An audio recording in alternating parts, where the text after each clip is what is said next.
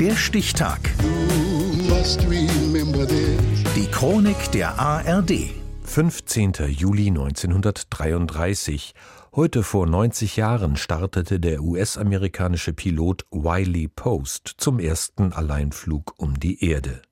Tobias Nagorny. Er steht bis heute im Schatten von Charles Lindbergh, der 1927 als erster Mensch nonstop und allein den Atlantik in einer kleinen Propellermaschine überfliegt. Charles A. Lindbergh, Lucky Lindy as they call him. Doch Wiley Posts fliegerische Pioniertaten sind mindestens genauso beeindruckend. Der vierte Sohn einer Farmerfamilie wächst in Oklahoma auf, genießt keine umfassende Schulbildung und ist eher ein Draufgänger. Nach einer Vorstrafe wegen Autodiebstahls heuert er als Arbeiter auf einem Ölfeld an. An meinem ersten Tag auf der Plattform versuchte ein Tölpel, einen Bolzen in den Bohrturm zu schieben. Der Schlitten mit dem Bohrer glitt herab und schlug hart auf dem Bolzen auf. Unter der gewaltigen Kraft löste sich ein Eisenspan und flog direkt in mein linkes Auge.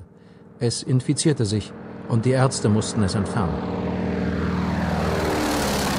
Von der Entschädigungssumme kauft sich Wiley Post sein erstes eigenes Flugzeug. Damals ist er bereits Mitte 20.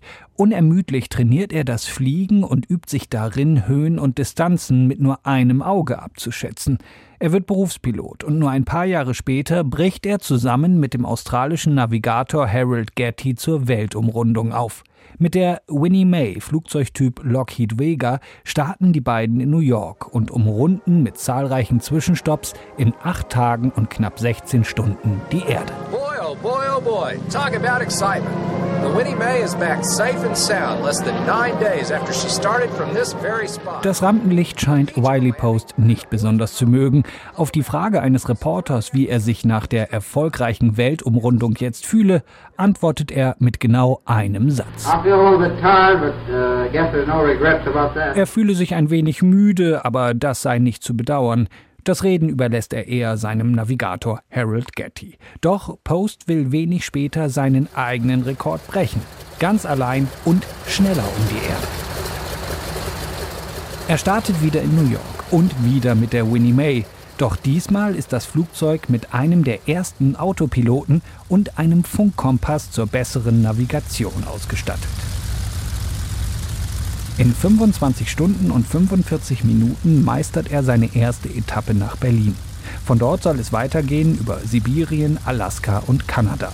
Doch schlechte Wetterbedingungen und ein immer wieder ausfallender Autopilot zwingen ihn zu deutlich mehr Zwischenlandungen als geplant. Ich wette, dass ich auf meiner Reise hunderte Male eingenickt bin. Aber jedes Mal, wenn ich am Einschlafen war, lösten sich meine Muskeln und meine Finger rutschten vom Steuerknüppel. Während meine Hand nach unten fiel, wachte ich jedes Mal wieder auf. Dennoch braucht Post nur sieben Tage und 19 Stunden für seine Weltumrundung. Als er die Winnie May sicher in New York landet, wird er zum zweiten Mal als Held der Luftfahrt gefeiert.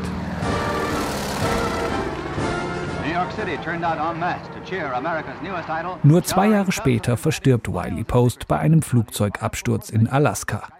Ihm zu Ehren tragen heute zwei Flughäfen in Oklahoma und Alaska seinen Namen. Seinen Alleinflug um die Erde startete der Flugpionier heute vor 90 Jahren. Der Stichtag. Die Chronik von ARD und Deutschlandfunk Kultur. Produziert von Radio Bremen.